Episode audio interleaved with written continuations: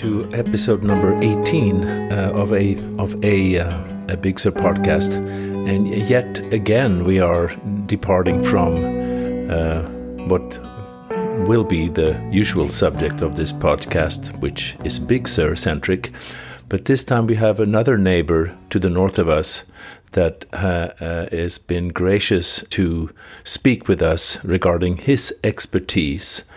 Um, particularly regarding nuclear arms, which of course has been uh, in the news uh, subsequent to the tragedy unfolding in the Ukraine. So that's the reason we spoke with Jeffrey, and uh, I hope I hope that some of you will will enjoy and and uh, find this interesting um, to listen to. Thank you. When we are talking about small nuclear weapons today, we are talking about weapons that are the size of the bombs that just that destroyed Hiroshima and Nagasaki.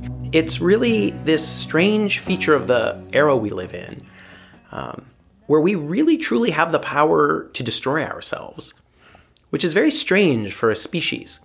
You again have this phone that is a portal to this world, and you can just doom scroll and doom scroll and doom scroll, and I think that also affects how those of us in the West experience this conflict. We're not, you know, I think the fundamental question of nuclear war is can we continue to live in a world where we settle disputes with violence?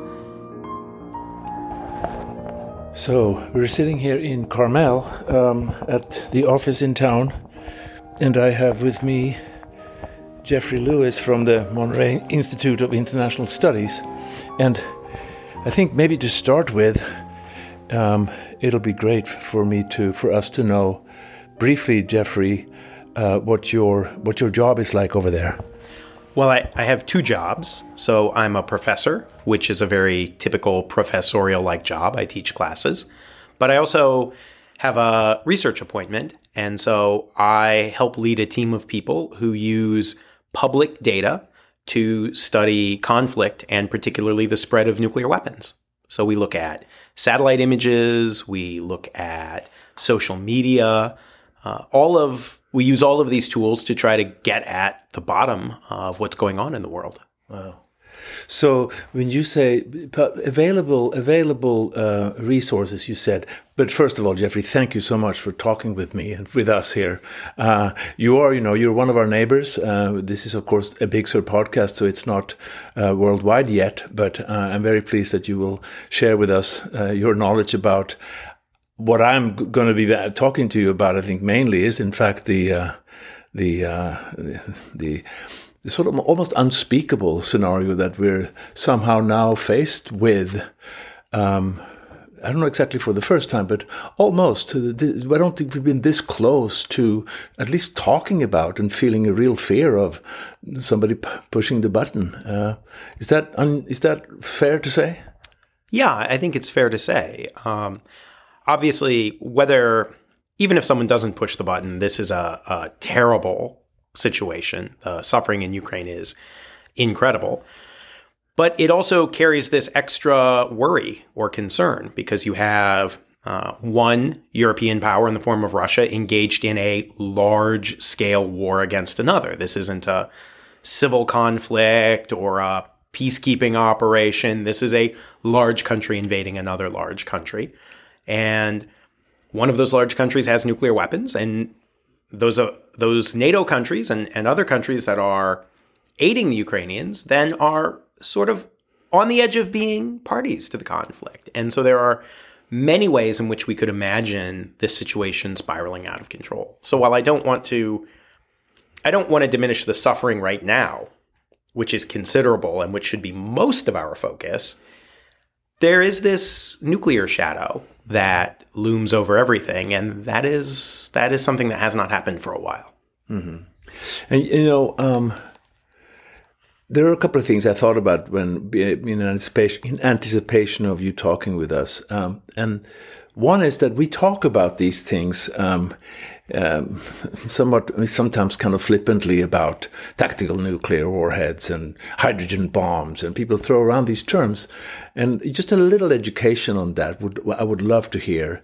Uh, maybe starting with tactical nuclear arms. Can you talk about that a little bit? What is that?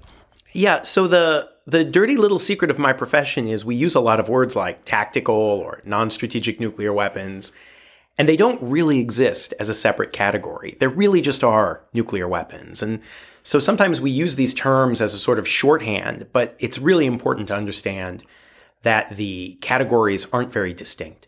So the US has a, a bunch of variants of a gravity bomb called the B 61. Some of those are tactical, some of them are strategic. They're not really that different from one another. It's just how you plan to use them. So I think when we when you hear the word tactical nuclear weapon, what we're really talking about is a nuclear weapon that would be used in a battlefield context. So, for example, to destroy an airfield that aircraft are operating out of, um, or to shoot down an incoming missile. So that's typically what we mean, and and that I do think helps get at kind of the danger, which is right now you have a principally conventional conflict and we're all worried about the big nuclear conflict and the kind of connective tissue that links those two things are tactical uses of nuclear weapons where people think that maybe they can fight a limited nuclear war, um, only to find out that there is no such thing. Well, so that leads to the question then: if you if you talk about a tactical nuclear warhead that uh, presumably exists exists today that could take out, like, like, you say, like an airport, then in, in your estimation, then with the existing arsenal, what kind of a damage uh, outside of the airport, long term and short term, would it would it would entail would would would, would ensue? Well, one thing is it depends on how close the airport is to a populated area. So, one of the reasons people who study this, like me, are very skeptical of these claims of tactical nuclear weapons as a distinct category is if you were to drop a nuclear weapon on the airport in Monterey, that's still surrounded by housing. Um, it's not that far from urban areas. And of course, uh, accuracy is not always perfect. Um, it really depends on how large the explosion is. But when we're talking about small nuclear weapons today, we are talking about weapons that are the size of the bombs that just that destroyed Hiroshima and Nagasaki. So we're not talking about little teeny tiny things. We're talking about things that are almost incomprehensible in their scale, uh, and they go up from there. So the short-term consequences would be enormous destruction from the blast, um, many people getting sick from radiation, uh, and in some cases, uh, a bomb can start a, a kind of uh, a wildfire. Um, you know, the the fire uh, a firestorm is a fire that creates its own weather, and you know we've we've seen wildfires turn into firestorms, mm-hmm. uh, and nuclear weapons can, in certain circumstances, do that. So you know there are so many things that can go wrong. Um, you know it, it can it can be destructive in so many different ways. The long term effects are not as bad, I think, as we worry. I mean, Hiroshima was a place that you could live in afterwards, and, and today it's a beautiful place.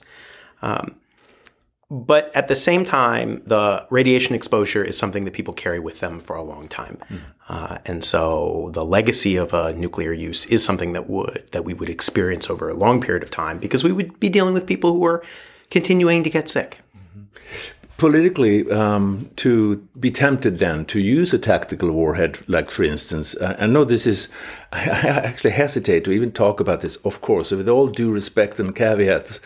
I, still still think it's interesting to, to actually open up this can of worms. If there is a tactical um, warhead used by uh, by the by the Kremlin now, um, what do you think politically that would mean?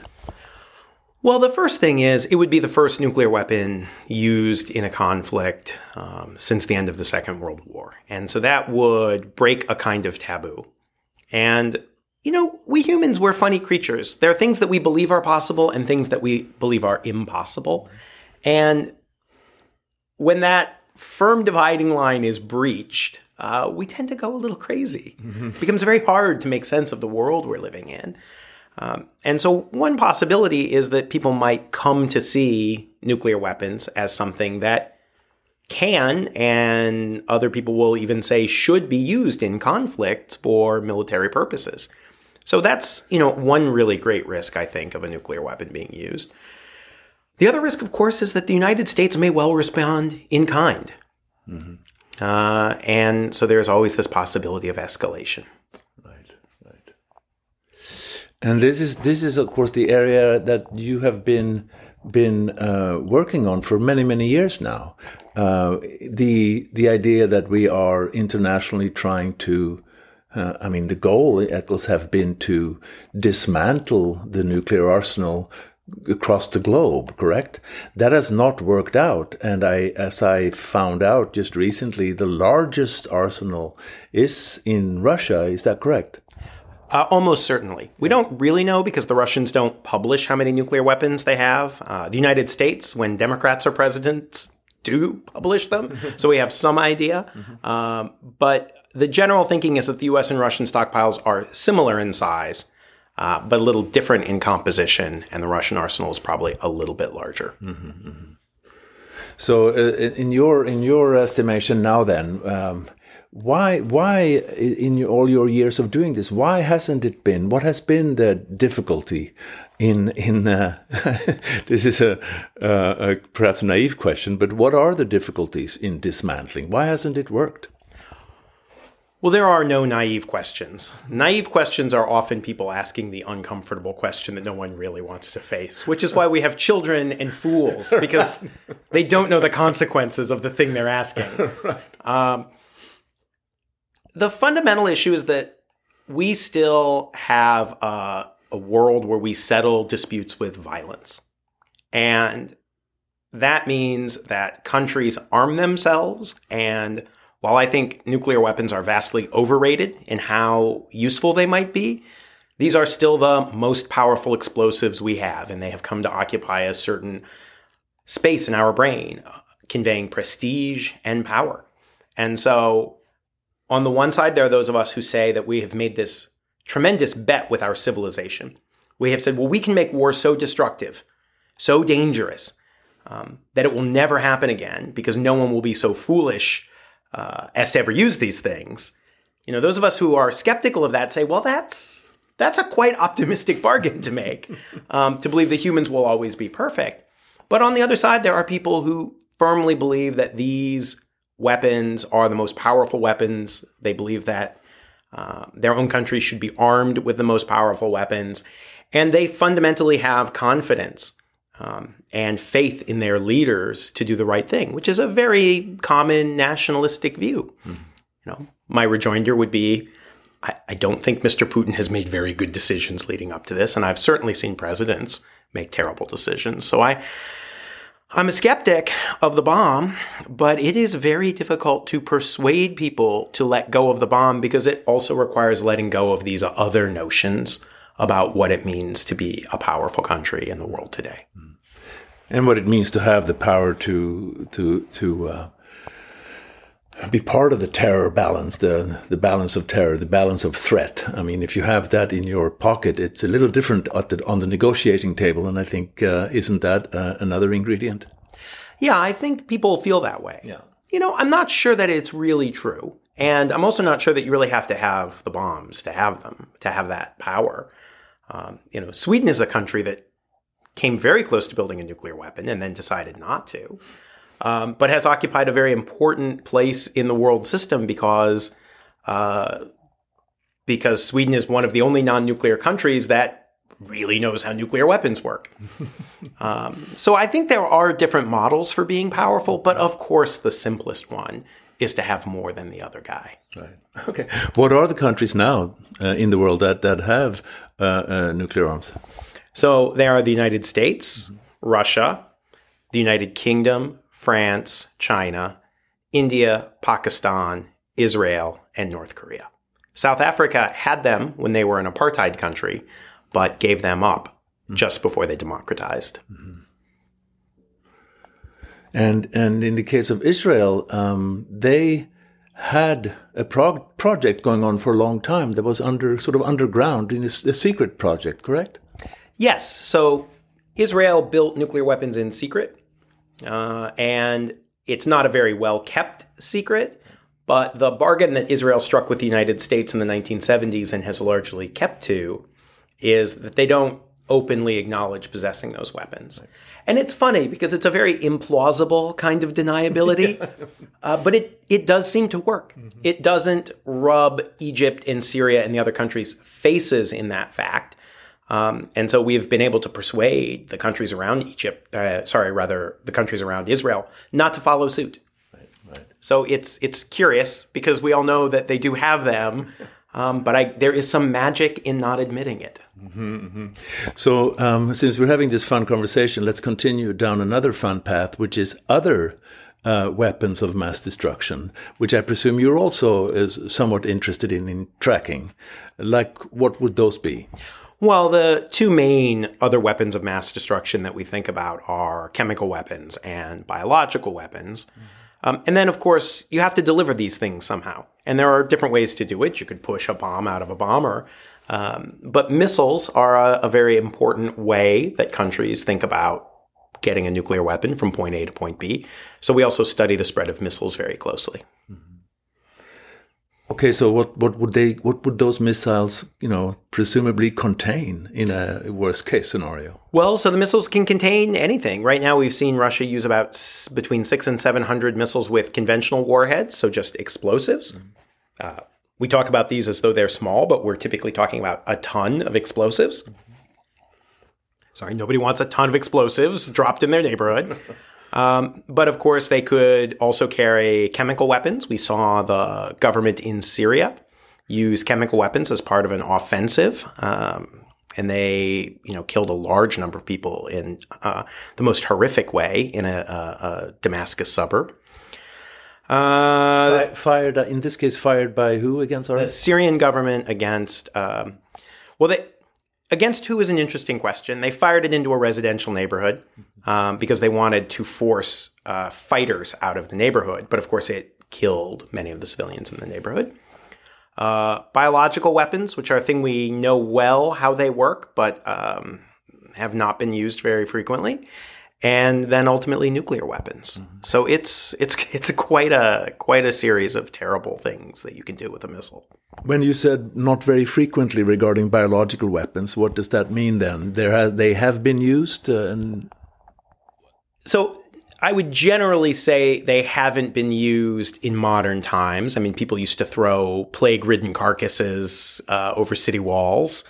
Um, but we do know that the Soviet Union in particular did a lot of research uh, on biological weapons, and there was even an anthrax outbreak in the Soviet Union that came from a leak uh, from a facility that was manufacturing it. So, biological weapons are one of these things that we haven't seen used, but we understand well what you could do with them. And so, at the moment, they're not really considered a near term threat but they're something that we all think about in the long term because we're seeing such immense advances in biology um, that you can imagine a lot of nightmare scenarios. Mm-hmm, mm-hmm.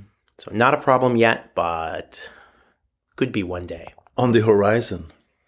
Yeah, certainly something people spend a lot of time worrying about. You know, part of our job is not just understanding how bad things are now.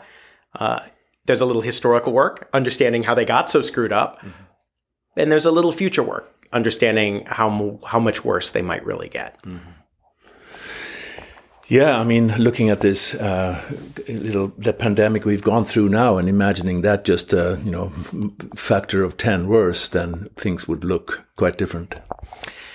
Yeah, I mean, it's amazing the ways that we have imagined kill one another, mm-hmm. and so when you look at it, as I do in a professional context, um, sometimes you have to sort of step back and really just take it all in. And it it's really this strange feature of the era we live in, um, where we really truly have the power to destroy ourselves, which is very strange for a species.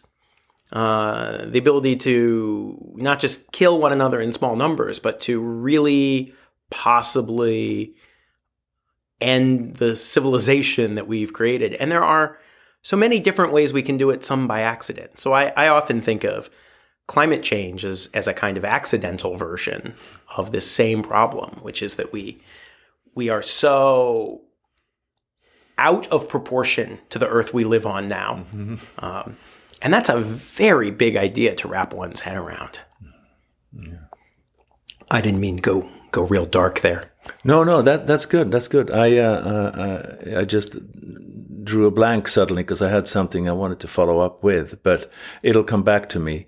Um, as far as your your uh, um, teaching your students uh, at, at the school. Uh, in, in brief, what are you hoping that those students are going to go out into the world with? Yeah, so these students go typically work for governments. Mm-hmm. They work for our government in the United States, or they go to home to their own government and they become diplomats and policymakers or intelligence analysts. They they really could do anything. And so, what I hope that we give them is a sense of historical perspective, uh, not just the facts about the job they're going to do. You know, what's a nuclear weapon? How does it work?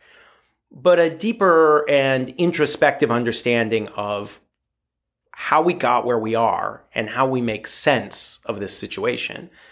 And my, my hope is that we're not just training them factually, but that we're helping them have the conceptual tools they need to understand the world and the courage to make different choices when it really matters. Mm-hmm, mm-hmm. Wow. So you also said that they were that your research there at the school, besides the uh, teaching, but there's also the research aspect and the development of your own knowledge, of course, and the widening of your spectrum, the widening of of your horizons there, and those things takes place mainly through what you mentioned was publicly available sources. Um, first of all, why that limitation? And secondly, talk a little bit about the what seems to me to be inevitable. You are going to poke and, and knock on doors uh, in in uh, in your work. I'm sure. Well, uh, what I would say is that the research we do, I'm I'm quite proud of. Mm-hmm. Uh, I think it's one of the most innovative things we do. And that involves taking all of this public information and trying to put it to some good use. And the reason I'm proud of it is I lived through the run up to the Iraq War and I was surrounded by people, all of whom were skeptical of the claims that Iraq had weapons of mass destruction, but none of whom anyone, no one would listen to us. You know, the, the media would hear a US government official say, well, trust me. And that was a juicy scoop. And then that was the end of it. That was reality for everyone. And so I really felt that civil society needs to be able to have a way to participate in these discussions, to have an ability to hold powerful people to account. You know, sometimes powerful people tell the truth. And then if we can show that they're telling the truth, that's fine. Mm-hmm. Sometimes they don't. And if we can show that they're not telling the truth, that's also important.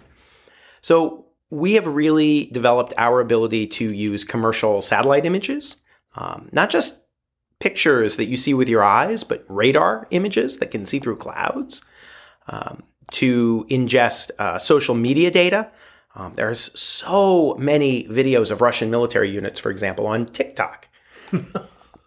it's it's really one of the most valuable sources we have. Um, you know, and it's not just for silly dances. And, and we try to take all of these sources of data uh, and fuse them together to come up with an accurate picture uh, of the world we're in. And, you know, sometimes it makes people angry.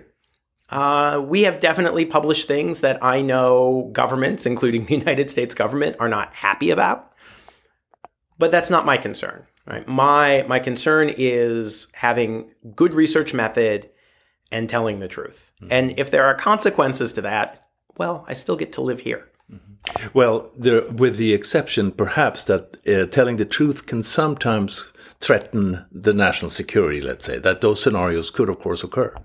Well, yes. Um, but in general, I'm someone who thinks that in a democratic society, uh, we are stronger if we have a public debate, and that debate is based on facts. Mm-hmm.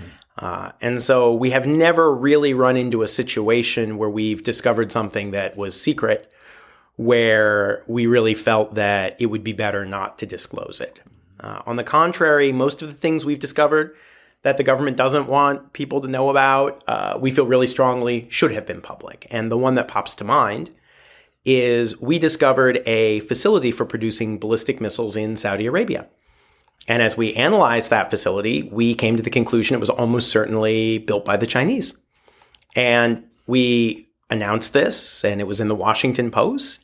And a few months later, uh, some members of Congress got very angry about this and began to press the Trump administration. And the Trump administration admitted that yes, China had built such a plant for Saudi Arabia and that they had not been planning to tell Congress. Hmm. So, what we did, I guess, was contrary to how the Trump administration thought about national security, mm-hmm. but it wasn't contrary to how I think about it. Right. I can just uh, only just to be a devil's advocate. I can sure. think about um, uh, you know the, the, the current social media being available. So during mm-hmm. the during the missile cri- the crisis in Cuba at that time, to have like a, a, a plebiscite or a, or a or a survey of the American people, what shall we do? Mm. Um, those kinds of scenarios are a little different. Well, I don't know. You know, in the case of the Cuban Missile Crisis, the Kennedy administration declassified those photographs to show them at the United Nations. Right. And so, one of the things I think that civil society could usefully have done uh, is to provide a second pair of eyes, um, and which can be incredibly powerful because one of the issues we deal with is we don't just focus on the United States. And satellite images, particularly classified ones, are often used by big powers to tell little powers what's happening. But many countries don't have the ability to interpret those images, to understand what they're seeing. And so a lot of the education and training we do in, in the rest of the world is about helping small countries know how to make sense of this information that big countries are often showing them. So I think in the case of the Cuban Missile Crisis, it would have been a good thing um, because they were right. And I think those of us on the outside would have said, yes, they're right. They really are. But but, but, but, then again, maybe no. It's what I'm saying because the fear, the fear of, of making the wrong decision can sometimes, from people who are not, uh, you know, involved in the situation, mm. uh, be based on on uh, you know very very scant resource. Well, I think that ultimately comes down to a theory of government. Yeah. And you have to make a choice. And I am just someone who I, I lived in Washington long enough uh, that I'm not all that impressed. and I think that having a robust and open public debate on average will lead to better outcomes. Yeah. I can't say that it will always lead to better outcomes. But, but I can say that when I think about the failures that we have experienced in our foreign policy as a country, it is almost always accompanied by a man on a stage saying, trust me. Right. so, but I agree that's a theory of government. You know, mm-hmm. you don't have to ascribe to it. It's mm-hmm. just it's how I look at the world. Yeah, yeah, that's wonderful. Now, um, you know, I think we both uh, have read, uh, and I think we're we're mutual friends of of Eric Schlosser, who wrote the book Command and Control, which was dealing with the American nuclear arsenal primarily or almost exclusively.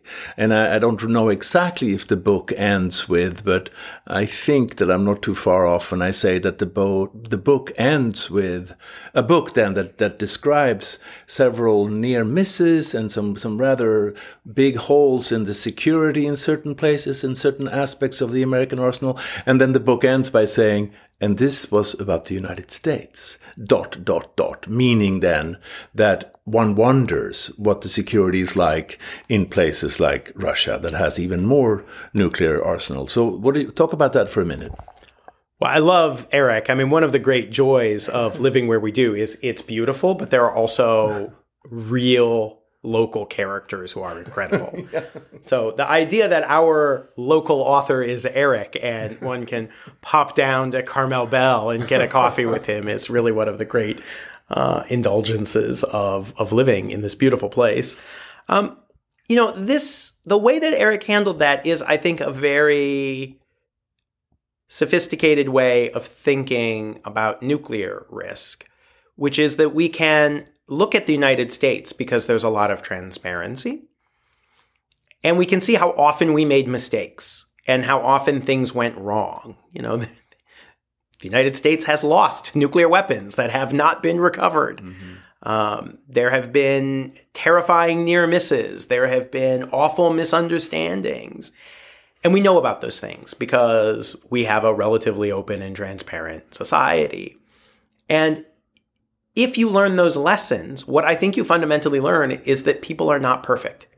People make mistakes.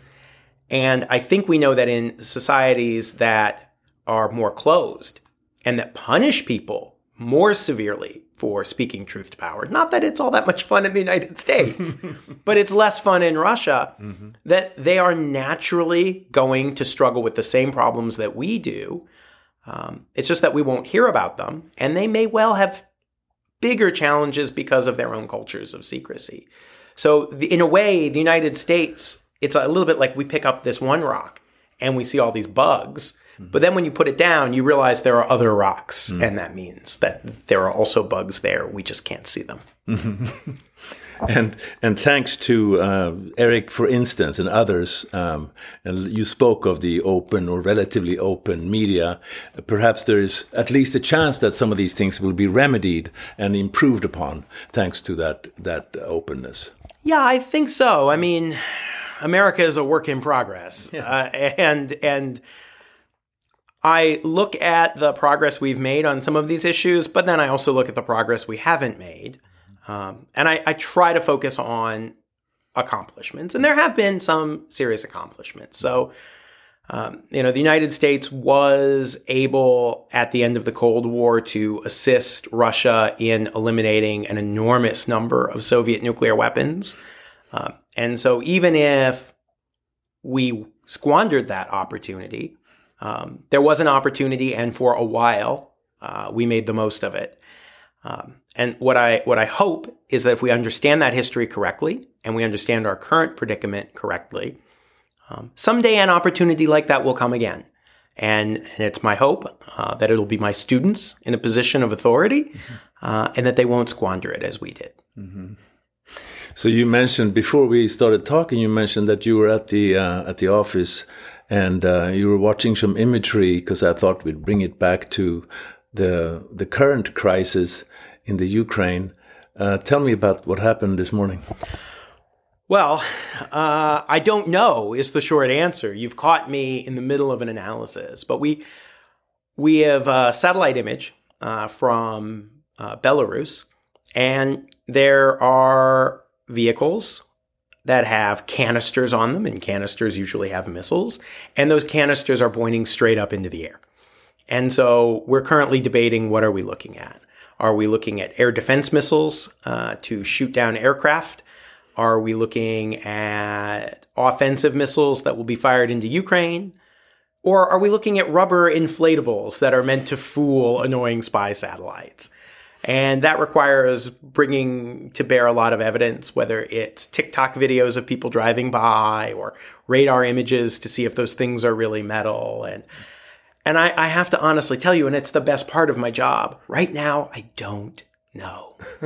and, and it is such a joy and a privilege to work in a job where you get to see something like this and it is absolutely a mystery. You know, it is a puzzle where all the pieces are lying in a pile. Mm-hmm. And and we spent this morning and we'll probably spend this afternoon slowly clicking those pieces into place. Wow. But I don't know what the cover looks like. I don't know when it's all put together right. whether it's going to be uh, uh, a cat or uh, a boat or a house on a beach. Right. You know, um, Jeffrey, it's wonderful to speak with you. You have such a, um, at least right now, you have such a, uh, uh, and I haven't met you many times, but there is a, a sort of um, fundamental optimism and and joie de vivre that comes out of you. And in, in the context of the thing that you work with, it's a little, um, uh, it's it's a good thing, of course, but it also um, how, how, do you uh, what, what, kind of advice do you give to to others that are getting themselves bogged down yeah. in this in this barrage of media and, and painful imagery well so one thing is history is a helpful guide people are awful to one another there has never been a moment in human history where there hasn't been something awful happening mm-hmm. and you know, like there is a lot of great literature that is going to be much better about this than I will be at the moment. But I do think the foundation of great literature is how do you experience joy even amidst suffering, because suffering is just part of, of the world we're in. When I think specifically about nuclear weapons, what I always say is I, I don't expect a nuclear war tomorrow. I look at the choices we're making, and I think as a long term bet, it seems very unwise to me. Um, but I, I don't wake up thinking, oh, today's the day, right? I wake up thinking there's a very small risk, and we should do what we can to drive that risk lower and lower and lower. And so I think if you take the world one day at a time and you see what you can do that day, um, that's a much better way. I mean, it's good to be strategic, but you can't fix all of the world's problems in a single day. And so I find having meaningful work that I think makes a difference and a contribution really allows me to focus on the task at hand and have some optimism that when I look back on all of it, it will have added up to something. Mm-hmm. um, what is the what is the uh, I, because two more things I want to talk to you about. One is the your personal journey uh, before you ended up at the at the school here. Just when in your life did this particular path sort of emerge for you personally that you were going to work with this particular uh, subject? Well, it started when I was very young. I was a research assistant at a place called the Center for Strategic and International Studies in Washington, D.C., and I just there were a lot of security issues one could work on, and for some reason, nuclear weapons and missiles appealed to me. Um, they appealed to me, I guess, because they're a little bit technical, and I find that kind of fascinating. Mm-hmm. But they also appealed to me because they get at the really big questions. Um, you know, I think the fundamental question of nuclear war is can we continue to live in a world where we settle disputes with violence? And that's a really foundational question, right? Mm-hmm. Can can can we change as a as a civilization or not? And I loved that. I love that connection of the very minute, arcane technical detail, but ultimately the important, profound philosophical questions about what this life is about. Mm-hmm. Um, so I I always was interested in it, and it's one of those things where when you know a little bit, you suddenly know more than other people. So you get invited to better meetings. and pretty soon I was the nuclear guy. And once you're the nuclear guy, there you don't you're in. You don't you can't escape. Uh, but I'm I'm very lucky that I've been able to spend the last decade as the nuclear guy here. Yeah. And not in DC because we have better weather, better food, and better. Well, I don't want to say better people, but yeah. boy, I like living here. Yeah, and, and, we're so glad that you're talking with us now. Um, um, you did mention um, literature and art as part of uh, some sort of fundamentals for you personally. So, as a yeah, a, you know any famous writers who lived here, I like do, Big I Sur? Do, I do not. No. But if, if, you have a, if you have some kind of some thought about that, since we, we do we do come from the Henry Miller Library here, and we have books in a bookstore there. What books in the, again maybe in this context uh, in your personal life? What books do you think we should have two or three or four titles on our bookshelves? Well, for my existence, I love Camus' uh, The Plague, mm-hmm. um, which is not really about nuclear war. But what is so fascinating about that book to me is the idea that even amidst suffering, there are some winners, some people who like the suffering more, um, and for whom the end of the suffering is actually a disappointment.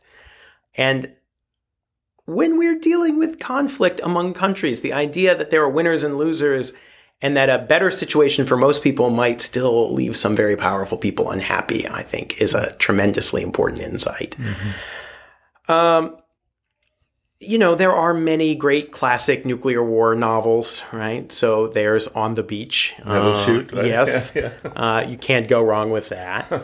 uh, and I'm doing everything I can to restrain myself from mentioning my own novel. Mm. So please do. But I, I, I wrote a novel called The 2020 Commission, which was about a fictional North Korean nuclear attack on the United States, which was really intended to get at some of these bigger issues.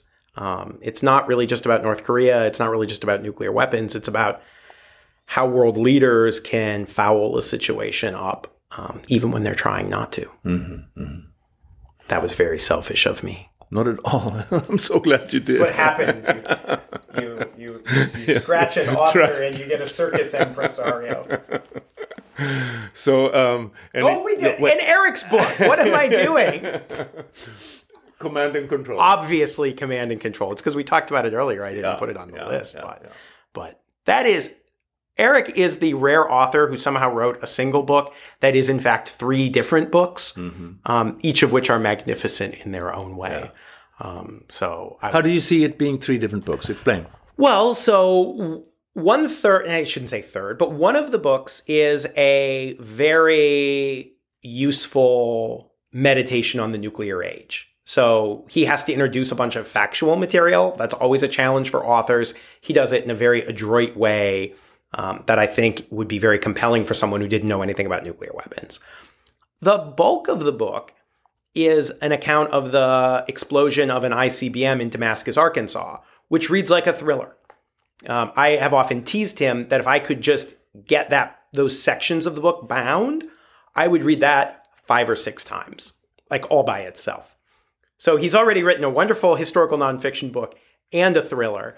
And then just to just to rub our noses in how great he is, the last third of the book has an enormous amount of research he did on some of the safety issues with nuclear warheads. That is a genuine piece of scholarship that uh, maybe it's not a full book length, but would would have passed muster as a scholarly article. Mm-hmm. So in a in a single book, uh, Eric demonstrated that he could do these three really different things you know, historical nonfiction, thriller writing, and um, historical, I, I, don't know what you call it, but, but deep scholarly research. Uh, and it just, that's amazing. I love that book. He's great. He's great. great. Okay, so one, one more uh, opportunity here. I can. Uh, um, it's a tough one, but um, we didn't talk, and purposely so. I didn't want to talk about the the crisis in Ukraine in terms of the politics and the ins and outs of that conflict. But but still, one question though, since you are obviously involved in this, um, some kind of hopeful scenario. Can you think of one? Sure. The hopeful scenario is that the conflict seems to have ground into a kind of stalemate. And it is possible that Vladimir Putin will realize that he cannot win on the battlefield and that the only way forward for him would be to completely destroy the country that he hopes to occupy. And so, what I'm hoping is that if he comes to that realization, that he will look for a face saving way out. And uh, while I'm sure that would be hard for some people in Ukraine to accept, um, I do think that there is the possibility that Ukraine could make some small compromises, um, not not the ones he's asking for right now. Let me be clear; he's asking for far too much publicly, but I'm hopeful that the Ukrainian government will find a way to allow him a face-saving way to go home um, that is still consistent with their own security over the long run. Uh, and I don't want to negotiate that for them. That's for them to decide, not for me. Um, but I do think the reality of the situation is now that we are approaching what appears to be a stalemate. Uh, cooler heads may well prevail. Uh, and if we can get the Russians to go home, uh, we can then start the task of rebuilding Ukraine. Mm. Um, the sort of the paradigm shift I called it when the media now is so ubiquitous in in so many different ways as well uh, compared to the the, so the previous large conflagrations that we had cert, have had certainly in the West. So you were saying, well, I, I was saying one reason I think our politics have become so difficult and so poisonous is that social media allows people to retreat into their own information bubbles if that's what they wish to do. And that's what a lot of people like to do. They want to be told what they think is true, and they really don't want to experience contrary information. They don't want to struggle with new information. And there's actually a lot of good social science that suggests when you do present people with contrary information, they only find it threatening and they retreat deeper into their own beliefs. Um, so I worry about that problem fundamentally. And one of the places we saw it was in the run up to the invasion. So I was working with satellite imagery. And so to me, it was obvious that there was going to be an invasion because I could see the tanks and the armored personnel carriers and the hospitals and the helicopters and the airplanes. And it was a ring of death and steel surrounding Ukraine. And it was just, I could not imagine there would not be an invasion given what I was looking at. People I know and respect, so I'm, I'm not mocking these people, I respect these people who don't look at satellite imagery, but who deal with the cultural piece, talking to Russian leaders, thinking about how Russian leaders view the world. They were absolutely convinced there would not be an invasion. Mm-hmm. And it was just so striking to me how these distinct information environments led us to these completely diametrically opposed opinions. And so, you know, my hope is that those of us who work in this field, we're trying to bring the satellite images out and try to break down those bubbles. Uh, but boy, those bubbles are strong. And, and that I think really drives a lot of how hard it is for us to talk to other people because we have so much information that supports what we already want to believe that it becomes so easy to just turn off and then go down whatever rabbit hole you want. And sometimes those rabbit holes are designed by someone oh, yes. with ill intent. Well, or sometimes or, sometimes the rabbit holes are designed by people with ill intent. Sometimes the rabbit holes are designed by corporations seeking to make money. So I absolutely encounter the experience of being on YouTube looking for some kind of video related to my research, and then I see a portal into conspiracy theories. And if you click on one of those things, you will be served endless conspiracy theories of that ilk, and then you'll get other conspiracy theories that are related. And I see how easy it would be for someone uh, to fall down that rabbit hole. It it reminds me of the old joke: you want to be open minded, but not so open minded that your brains fall out. right, right. Closing. Um, what what? But the, uh, the, the we we mentioned or I mentioned that this particular war then is is being fought uh, as we speak with this new media paradigm. Just do you have any kind of comment about that specifically? Sure. Yeah. First, one of the reasons I think that you have seen such a strong international reaction, which, by the way, the Russians did not expect. But the reason I think the international reaction has been so strong is because the open source evidence has been so overwhelming. You know, in the old days, the Biden administration might have said, Russia's building up a giant invasion force, and the Russians would have said, no, we're not. And and then you you have no way of knowing the truth. The Biden administration, I think, instead has been very effective in releasing their own satellite images and in making claims about what's happening. And then suddenly the journalists can verify that with the open information. And so it's created a very one sided media war where one side is seeming to be extremely truthful. And I think that's driving this. Um, the other thing is, I, I think it is bizarre. We, we have this, I mean, this is like the first, you can doom scroll through this war. You know, you have a phone in your pocket that is a portal to this enormous well of suffering. And so you can see all kinds of social media videos, you can see satellite imagery, you can get data, whether it's uh, people talking or making announcements. Um, I actually watched the military operation at the nuclear power plant. I watched it on the nuclear power plant's webcam. And so you again have this phone that is a portal to this world and you can just doom scroll and doom scroll and doom scroll. And i think that also affects how those of us in the west experience this conflict. We're not we are certainly seeing the suffering. We're seeing the russian troops. It is available to us in a way i think that no other war ever has been. Right. And i think we will need some wisdom from from good people to help one another to to stay away, uh, perhaps, or to deal with it in, in, in a in a good way, because it could, of course, lead to a bunch of not suffering in rel relative to what's happening in Ukraine, of course, but but you know, in people's minds, in the, in the home, in the home here in, in the United States, people get depressed. yeah, you have to find joy even amidst suffering. Yeah. That's not a cliche. That you can't deal with all the terrible things in the world unless you have a reservoir of emotional strength. And that comes from love and a sense of community and a sense of purpose. And so I think it is incredibly important every day that I put my phone down for many hours. You know, watch a movie, make dinner, talk to a real person.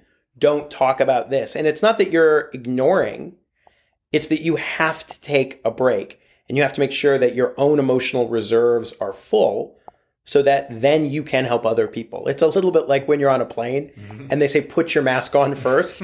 yeah. They're not encouraging you to be selfish.